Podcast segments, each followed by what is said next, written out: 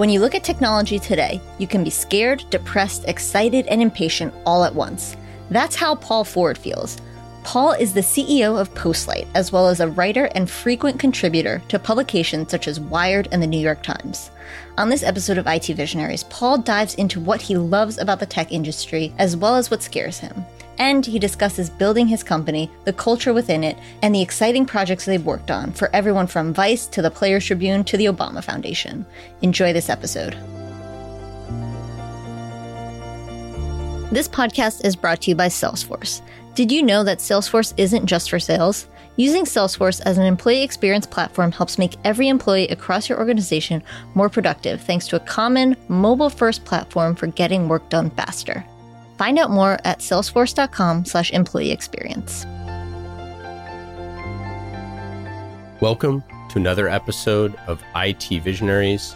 I'm Ian Faison, Chief Content Officer here at mission.org. And on the other line, in the city so nice they named it twice. Paul, how's it going? It's good. It's good. I'm trying to think big visionary thoughts. Yeah, big visionary. I like that.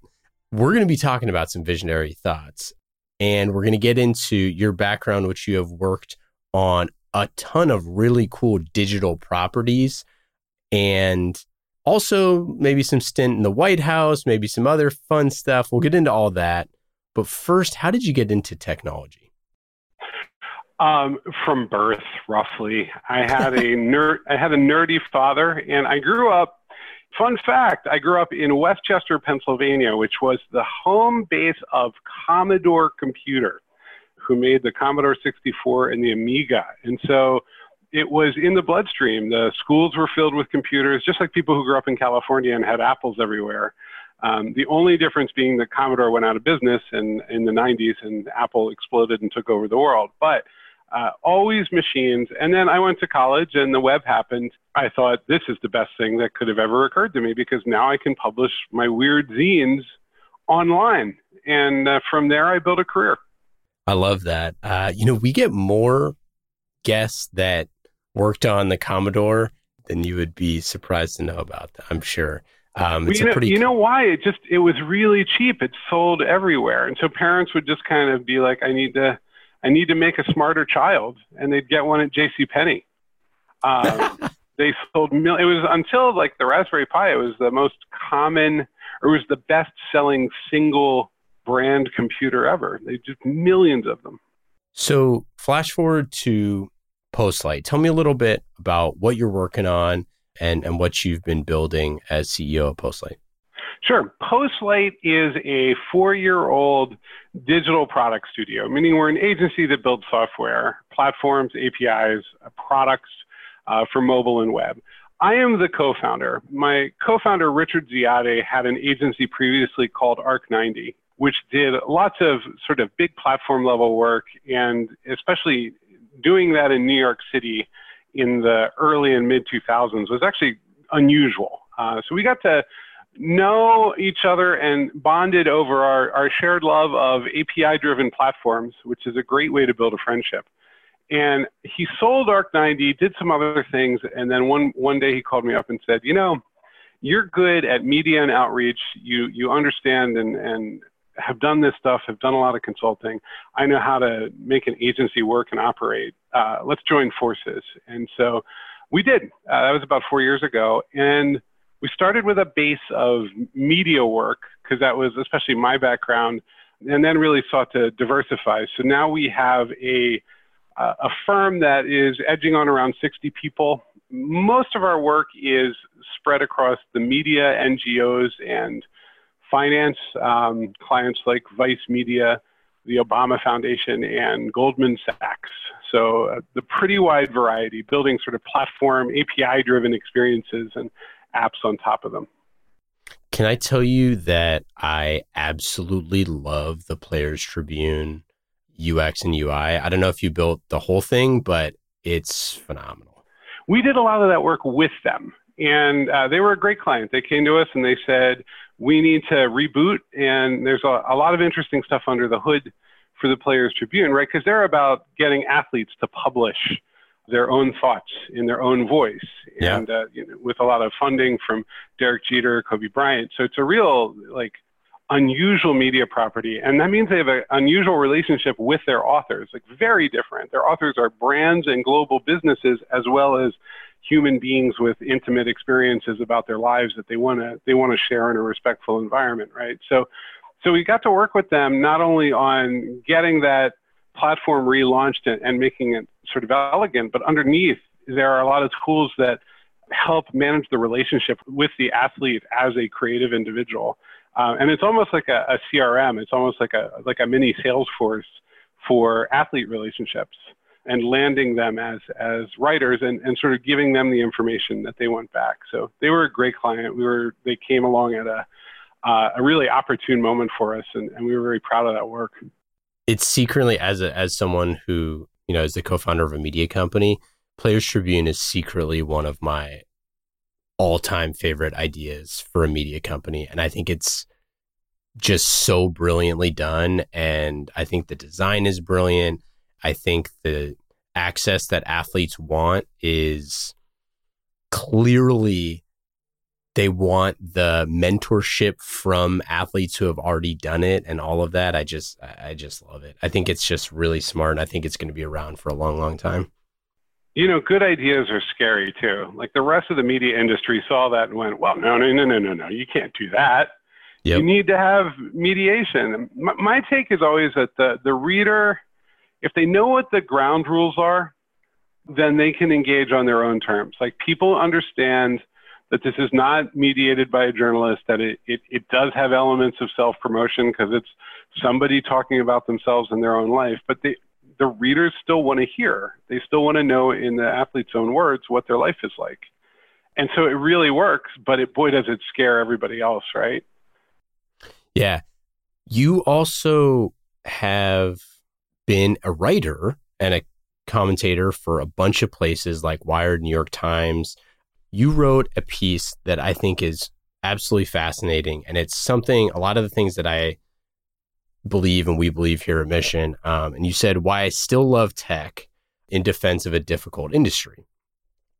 And I, th- I thought that it was really poignant. And it's something that I think a lot of our guests and our listeners truly love technology and use technology for good. And I think a lot of times the knee jerk reaction from the broader media at times can feel pretty accusatory. And tech absolutely has a huge amount of problems, but I think that we're going in the right direction. And there's parts that are going, you know, in, in the wrong direction for sure. But I, I want to know why you wrote that and, uh, and, and why you feel so passionate about technology.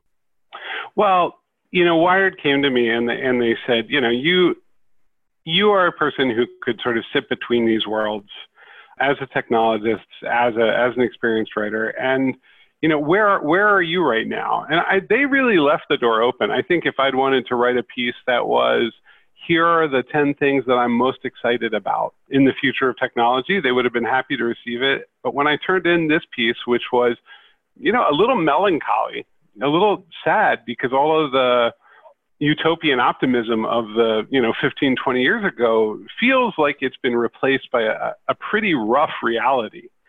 And yet here i still am in this industry and it, it's it's not just to you know to make a salary. Like if you took away postlight tomorrow i would still open up a web browser and a, and a text editor and start building things for you know for modern platforms. Like that it is what i still love.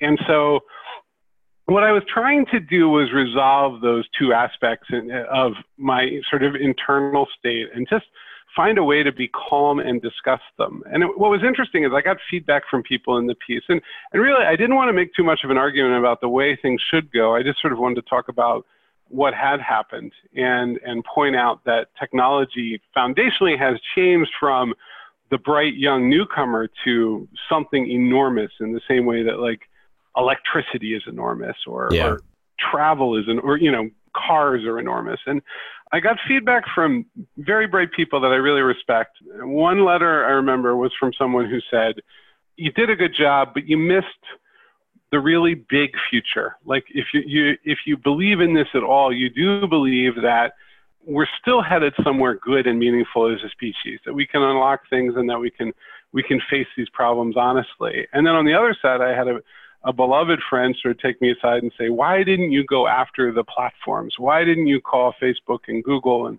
Apple to account for the amount of power that they have? And it was interesting because, you know, as criticisms go, I, I basically agreed with both of them. I was like, you know, maybe I was a little too melancholy because there's a part of me that really does believe that human ingenuity with better and better tools we can solve a lot of problems. And I have a lot of faith in that. I do get depressed because the, the we're not doing enough of it, but but I remain hopeful. And then on the flip side, the platforms are up for a lot of discussion and a lot of criticism, but I feel that we focus too much on the individuals who control them and not enough on the fact that some of the weird ethical fallout and disasters that are occurring are really a side effect of things scaling so quickly that you know ethics don't really scale in the same way that you know horizontally designed web services do. And we're struggling with that almost at a species level, not just a cultural yeah. level. It's, it's, it's a new thing for billions of people, and it's hard to metabolize. It's hard to figure it out. Well, and I think that I think you nailed it in the dichotomy between those two people because there is nuance here. And there is not a lot of patience for nuance in kind of outrage culture. And I think that that's the big thing is with the 24 hour news cycle, it's not about nuance. It's not about building the case for both sides that can be a little right. For all the shots that people want to take at Google, it's like anyone in the world can find anything now way easier than they than they could have. Are we saying that that's a bad thing? You know, at at the other side of that, like there's a lot of, you know, deep privacy issues there it doesn't mean that it's like, you know, a black or white issue. It just means that there's a ton of nuance that goes into this.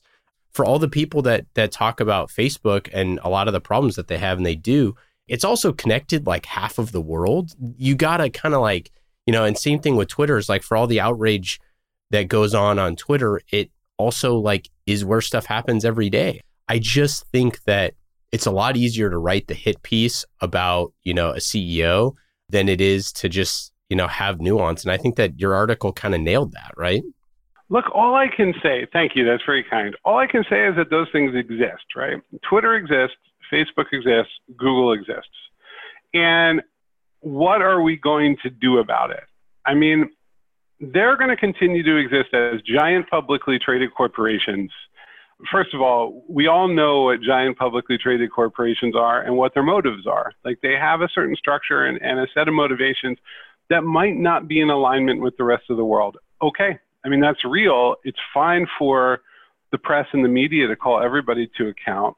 I think what's tricky is that the press and the media just often doesn't understand what the hell's going on under the hood, and they focus on individuals and whether they're likable or not, or creepy or not, or if they seem to be human or not. Like there's a fantasy that Mark Zuckerberg is a is a kind of robot, and it's like he obviously isn't. Whether he makes decisions that you find ethical or not is a different kind of thing. And then you have to sort of work backwards. What, what's tricky is that then you have to figure out what are his ethics? What do they look like? Are they real? Are they, is there an ethics there? Or is, or, you know, what, where are they coming from? And then you can start to unpuzzle it. What's tricky too for people here is that the media always has a fantasy of sort of having more power than it does we're getting to a scale where the way that you're going to address challenges from the platform companies where they are damaging civic society is going to come at like a regulatory level. And you're starting to see Congress get involved, and you're seeing, you know, Elizabeth Warren running for president yeah. saying she wants to break up big tech tech companies.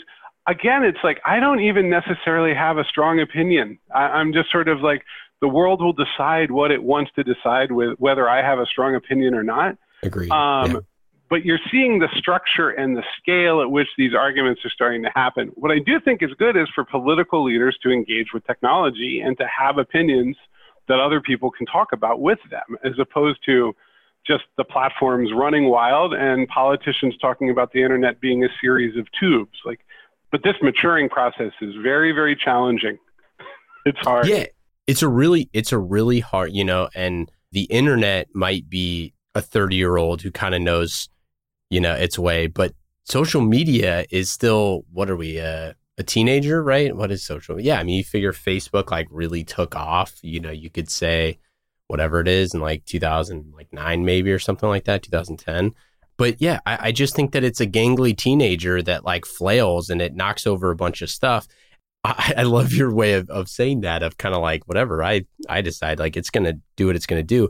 And I would just argue for the people that have these like, you know, massive lash outs that like, you know, it's the uh, you know, never attribute to malice that which adequately explained by stupidity, right? When you look at what happened with like Apple and emojis, for example, mm-hmm. do you think that like they were being malicious? Like, no, they were just making emojis of like what they looked like and the people around them it was just kind of dumb. And I don't think that, you know, we've interviewed a ton of people across all of our shows uh, at Mission that are people like generally every day waking up and trying to do good things for the world. And when you talk to all of the individual parts, like they're trying to do a good job at work and they're trying to make the world a better place in which, you know, they can do that. And I think that a lot of times it's a lot easier to lash out to the big company name but when you talk to the actual people, it's like, yeah, well, you know, we screwed up. Like that that was a mistake. Did we know that we were going to screw up in magnitude of billions? Like no, but we, you know, we screwed up. Well, this is what's tricky, right? Though, because you're right. You meet these people who have tremendous power and authority, and they, they run big parts of the platform. You you talk to them as as part of your day to day, and I, I talk to them sometimes when we're working on projects and there is an element they're, they're basically sweet well-intentioned people who like technology and want to build things. And yet at the same time i also sometimes want to grab them by the shoulders and be like no you, you did it. Like you built the giant world government scale thing. And don't all shucks me anymore. Don't be like yeah. well how who could have ever predicted? Because like you wanted the power you did and you got it and now unfortunately you got to take full responsibility and so it's tricky that way. So then, and then everybody focuses on the individuals as opposed to the platform. It's just hard. It's hard to have this conversation. People are coming. You've got a sort of California ideology where it's like, well, we're just making progress. How could you ever think anything bad about us? And then you have like a media ideology, which is those individuals are evil and they're out to destroy the world. And it just is very, it is a challenging time to be in this industry and be between those worlds. Because really, you know, all I want to do is like hack some Python scripts and, you know, have, like to me, the most relaxing thing I could do would be just to kind of little take a little CEO break and go work on some web spidering projects. You know, it's just like that's that's the part of it that I still love and connect to, and I almost feel like, oh my God, more morals, more ethics, but you can't you can't turn your head. It's real now. We're we're part of the world. Well, let's do our own pivot here.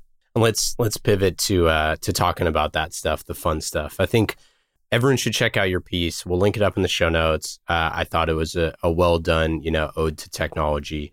And ultimately, like what we do on this show is like we talk about how cool technology is and how human beings are the ones who are building the future. And, you know, it takes visionary IT and technology leaders to do that. So let's talk about some of the projects that you've done that you're super proud of over the course of your career. Some of those, uh, some of those things that you've hacked together and kind of how you, you view those things. So tell us a little bit about, you know, another one of the projects that, that you feel like shows what Postlight has done and how you thought about it.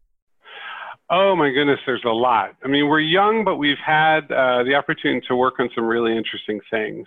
There's a few on the media side that are wonderful. Like most of Vice's traffic, so Vice Media, hundreds of millions of readers, they have a custom platform underneath all of that content that we built with them. And uh, we love partnering, and that part's very exciting. One of the great things about having an agency in New York City is that it becomes a meeting place. And so you have a giant institutional bank or you have a completely crunchy lefty not for profit and a brand new media company sort of all come through, sometimes come to the same parties.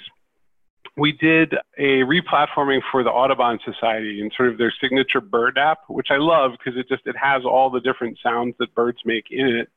And you if you see a bird, you can sort of walk through a decision tree and and figure out which bird that is. So a lot of work like that. We're uh, some finance tools I can't tell you about, some interesting labs projects. The, the thing that I love is that, and this makes this a little bit unusual, is that instead of somebody coming to us and saying, make us a site or help us market and communicate, they're coming to us at the platform level and they're saying, I need, a, I need an API that connects to five other things, and then I need to build products on top of it. That is very, very satisfying work. Anything where we're talking to a, a deep data system and then trying to create a good experience on top of it. Probably the best example there that I would give is that at one point we partnered with Bloomberg and you know we're little and Bloomberg is big and uh, we used their APIs and their financial information, which is you know quite good. If you ever find yourself in need of financial information, give give Bloomberg a try, and made it so that you look at any web page online Uh, or as opposed to offline web pages. But if you look at any web page, and it will it'll dress it up with links. It, it'll figure out what companies and what entities are mentioned on the page, and then show you Bloomberg data to the right. And that was a you know just a Chrome plugin, but boy was it satisfying. It was just yeah. fun to see that data come into the light. So anything like that, where we can where we can bring something hidden or something a little bit, you know, rough around the edges and smooth it out and make it usable for humans is deeply satisfying. That's really cool. Isn't it kind of mind blowing how those little, you know, necessarily smaller projects can have such a massive impact now? Um, especially, it's just crazy. It's great. I have my co-founder is a very, very good product thinker, Rich, and he did a thing. One of one of the things that we're most proud of lately, or that I am most proud of, one of the things I love the most that we've done, it's just called TinySheet.com. What is it? Tiny Sheet? Yep, Tiny Sheet, like uh, like spreadsheet, and yeah. it is a ten row spreadsheet, and it's very easy to share the URL to the spreadsheet. It just updates the URL as you go. It saves nothing on the server and it's you you see it and you're like yeah yeah okay. And now i use it constantly because of all the times that i need to share like project pricing information inside of the firm or i'm estimating a cost or just trying to figure you know like tip calculator kind of stuff. The number of times you want like a five line spreadsheet turns out to be huge and we use it all the time. And that, that's, that's, so a baby. That's like a couple weeks of work but but it's so much fun. That's the stuff I li- we live for. That's really cool. We'll link that up too. And you, it seems like you've done a lot of kind of things like that, you know, for companies like Slack or Airtable or things like that. I, I like how you call them playful experiments. Mm-hmm. Uh, what does that stuff do for your team? You know, like we have a lot of, you know, CIOs and CTOs and folks like that that kind of want to develop those type of little experiments that do things like you know citizen development or hackathons and try to engage employees to create a try to create you know small impactful apps or things like that. What is what's some of your best practices of how to have your team work on these fun things and, and how to make them get it done you know get from concept to uh, to launch? Absolutely. I mean look the first thing like anything is is leadership. We had uh, we put a person in charge of labs. And then what we did is we created a structure whereby it was possible for anyone in the firm to pitch a project, but proof of concept needed to be less than two weeks. You had to be able to get something real into the light in two weeks. Then we lessened the cost of failure. If it didn't work, you could write a, a post about it. If you were a designer and you didn't know quite what you wanted to build, you could do some design work and write about that and promote it. If you you know, or if you were an engineer, you just had to hack it just enough that it was believable, and then we could decide what was going to come next. So, I will say frankly that like the what what product ideas tend to come from leadership and, and product people, whereas engineering folks might more likely come up with what I would call like solutions, like interfaces. We one of the ones I love the most comes straight out of our engineering group. It was a complete surprise to me when it showed up it was it's called Glide, and it's a there's a query language called GraphQL that is very easy to work with for developers, or just simpler. And somebody wrote a GraphQL interface to Salesforce. And really, all that's happening is engineers, because Salesforce runs the world in 2019, uh, engineers at Postlight said, oh, "And I, sponsor this podcast." Good, good job. I mean, that's that's who you want to have sponsor this podcast, right? Salesforce has a number of interesting edge cases in how you might talk to it as an API. And yeah. by creating a simpler layer so that you can talk to it in a very, very consistent way, Postlight ends up having this wonderful open source tool that lowers the cost of setting up and interacting with Salesforce, especially when it's part of a larger platform. Like very often, you know, I, I can't tell you how often people come to us and say, I need to do something around content, which might mean WordPress or, or you know, maybe an Adobe CMS or, or a couple other things that you might stand up for them. And then it also needs to integrate with Sure Analytics or Sure this or Sure that. But Salesforce is increasingly kind of the, the engine that tracks and, and monitors how people are moving through a funnel. And so a framework like that, like letting engineers sort of surface those ideas and letting them play. But it's like anything, it's accountability, it's monitoring, and there's also, I think, a sense of publicity. We're going to do an event and we're going to talk about the great work that's happened. We're going to select 12 products that people have created as part of their labs experiments, and we're going to talk about them and promote them to hundreds of people. And that's very motivating. That is really motivating. And I also want to highlight one of my favorite things that you've built, which is a lorem ipsum generator based mm. off of any content on the web. This is like brilliant. I freaking love this. This is hilarious. And what you, one of the examples that you did was you created a lorem, uh, lorem ipsum generator based off of the Fyre Festival pitch deck, mm-hmm. uh, which is it's it's hilarious. We'll link it up in the show notes but you can do it with anything. And like, what a fun, creative idea. You see some of these over the years, the Lorem Ipsum things that are that are super funny. Who created this? Why'd you do it? Uh, what was the reason for it?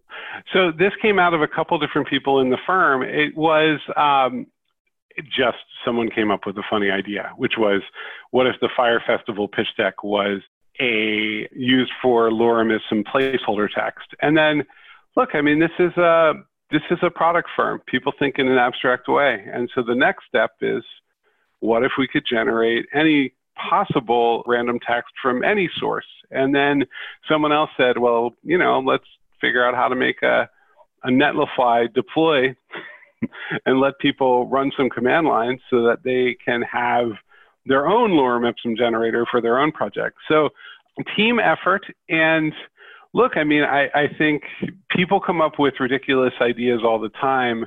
You want to have a culture that instead of laughing about it says, yeah, why not? And I think that, you know, that's something that we're probably very proud of, right? Like that a ridiculous idea here doesn't die on the vine just because it's ridiculous. But if it's something that can be pulled off and it's going to make everybody laugh, then it's worth doing and you'll learn something you'll get some skill and we'll have a chance to it's hard to talk about technology too. Like you know people are are hammered over and over with various messages about platforms and products and and services. And so just to be able to say here's something you've never seen before. And you know wink and nod we also will help you integrate with salesforce via graphql. But if you need ridiculous lorem ipsum generators we got you covered too it gives you a chance to have a conversation with people. And so it, it's good for marketing, it's good for outreach, and it's good for culture. A, a clip of that is uh, I love this rewards programs, events hosted, or monthly other unique statements, openings, and you will concerts, art, continue to parties, dinners, earn points, rewards, attend cocktail, and receive private events, top tier treatments, specialty gyms. Gosh, that's just great stuff. Uh, well, so and just why, why, who wouldn't want to click on that? It's so good. Um, so then how do you how do you maintain the balance of business results versus like fun side projects? Because I think those two things potentially could be at odds or maybe maybe they're not. Well, the the hardest part of a business like this is well, I mean, maybe I would say this because I'm CEO.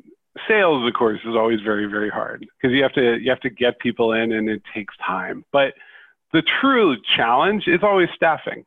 I mean, we've been very fortunate in that we tend to have more work than we can handle. And then we're balancing and hiring and recruiting and trying to create a very level firm. And um, for quite a while, as we were starting, we were very close to 100% utilization. But you got to give people uh, some time to play and think. And so when you look at consulting firms, they, you know, there's always some time built in to do something that isn't just pure client work. You know, we, we started to build in more and more time and more flexibility. At first, it was, you know, this person's between projects. They have two weeks. They're on the bench. And we hate the idea of the bench because it's just, you know, people tend to kind of look at Reddit and think thoughts and kind of drift. And nobody's here necessarily to do that. We have a good vacation policy. Like they should go either spend time relaxing or they should be doing things and sort of building their craft. We also focused a lot on professional development and, and sort of at the start of the firm made sure that people had uh, money to go to conferences and, and sort of buy books and, and, learn things. And so it became very organic. It was just sort of like, okay, there's going to be some time, time between projects. We know that everybody in the firm should be working on at least touching a labs project every year. And, you know, in an ideal state, we'll have a couple weeks for every individual in the company to participate and either pick up something that's been around for a while and do some work on it or do something completely new and uh, work across engineering and design and, and product. And so we're getting there. We're very, very close to that. It's just the job of staffing to make sure that that time is built in and that people are have some time with projects and, and that they can or they're between things and, and it is a it's a juggling match, but it's it's motivating and the results are, are very fun and it's it's worth doing. How do you look for talent? There's a few things. This is where I come in handy. Uh, I'm a good broadcaster in that I, you know, I tweet a lot and I talk a lot and I go to conferences. So to always, always say we're hiring, we get a tremendous amount of inbound recruiting and, also inbound clients uh, from client leads from our own podcast, which is called Track Changes. And then a real focus on HR. Our first hire was HR. And you know, culture. The, the strongest indicator for me is uh, when people recommend their friends to come work here. And then an unbelievable amount of interviewing and relatively few hires and an acceptance of slow growth, you know, of medium, medium scale growth because uh, in this industry, talent is always just a serious gating mechanism. What's the craziest thing that someone has brought to you for a project? Oh, I don't know. I think my boundaries are, are very, very, you know, I don't, I couldn't tell you anything that would qualify as crazy. Like, I think, you know, Fyre Ipsum is fun. You'd have to test me. As long as it's safe for work, I am, I'm going to be interested in what, what you're doing. That's pretty good. So that's maybe it's a, um, one of our listeners out there will have to figure out a project that their team wants built that's that's crazy enough to raise the eyebrows. Uh, exactly, Paul. exactly. No, I mean, very. I've been doing the web for a long time. Very little would surprise me. So let's go into a nerdly direction here. Uh, what are you excited about with technology? What are some of the things you're scared about? What are you? Uh, what are the things that uh, that you're working on right now that you can't wait to share? Well, look, I'll tell you. I'll, let's go scared first, and then we'll we'll talk about the the fun stuff, right? It is scary to me that there are that the giant platforms, just by the scale of themselves, they sort of set all the rules for what we can do. You know, your Apple terms of service is is de facto the law when it comes to technology, right? Because if you don't meet those Apple terms of service, you're never going to get uh, or you know for the app store you're never going to get your app in the app store. So i always worry about and it could be regulation causing it it could be commercial pressures it could be competition about the giant platforms kind of taking oxygen away. You know you, you still can't see an instagram preview in a tweet which isn't like that should be solved by now and maybe they just need to send new diplomats um, yeah, for real. I mean, that's wild. Uh, stuff like that. Absolutely. Like YouTube is the worst kid in the sandbox. YouTube, yeah. like nothing, nothing is ever good when you want to share something from YouTube. It's crazy. Right, and so that's that's bad. That's bad for people who want to build things, and that's bad for competition. On the flip side, those very same companies are creating cloud platforms that are so supremely wonderful and easy to use, and the ability to look, it's always tricky, right? Because there was a, the point where you could make a web page and or 20 or set up a CMS, and you were a good technologist and you were getting good work done. That's over. Like you have to know how to, to, to really thrive in this industry. You need to understand apps and components and, and all kinds of frameworks. And, and that's just a real thing. However, at the same time, and that's because the web is real, the web in particular, but also just tech in general and the internet in general has transitioned from, you know, document delivery to application delivery. And so you're living in this application delivery world, except that things are starting to catch up. The development environments are good. JavaScript is a, is a messy language, but the tools and the documentation around it are, are increasingly excellent. And there are, sort of other just promising things happening. Like you can stand up a you know a little container with an API and start creating your data model, and suddenly you have a working application. And or you could use a Google app. You know, I'm thinking there's a API framework called Hasura, H-A-S-U-R-A, which is very new in the world, but boy, it, you almost don't need a programming language anymore. You can just define your database schema, and then suddenly you have all of the API you need. Um, on the flip side, there are things like Google's cloud platform and, and Firebase where you could bootstrap the back end of a mobile app in, you know, minutes or days. And, and so those things from the same giant platform company are just fantastic. And it's getting back to that point where you can prototype and experiment and do something new and novel in the course of a couple days. And, you know, it, it might not scale to tens of millions of people, but it'll scale, it'll work. And then on the other side, on the web platform side, things just get right now we're getting to the zone where it's either the the sort of WebKit, Chrome, Safari World, or Firefox. But the reality is the platform is so good, and there's a uh, increasingly there's a technology called WebAssembly that lives inside of the browser that is allowing people to compile software that normally would only run on desktop and bring it into the web browser. And so that means that experiences are opening up like, you know, machine learning inside of the browser and fast 3D yeah. rendering and, and things like that.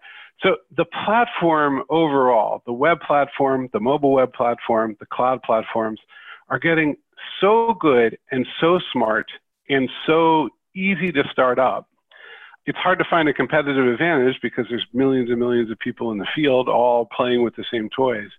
But for problem solving, it's pretty great. It's pretty exciting. Let's get into some lightning round questions. These questions are fast and easy.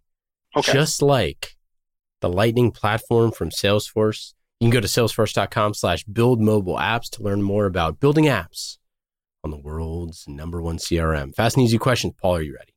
I'm ready. What's your favorite vacation spot? It's a little bit obvious, but we love going to Asbury Park in New Jersey because I have small children and it's easy to get to from New York City. What is your favorite chatbot that you've chatted with? I've always loved Hubot. I don't know that one. Oh, uh, often in Slack, supported by GitHub. Good for, you know, image searches, documentation, things like that. Favorite book or podcasts you've enjoyed recently? This is very on brand. I usually am either reading, you know, trash sci-fi or good literature. It is called The Oxford Handbook of Mega Project Management.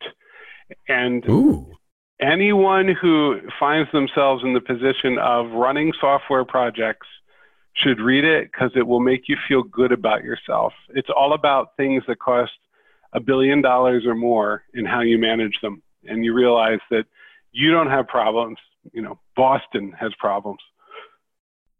What do you do for fun? Oh, is that an option?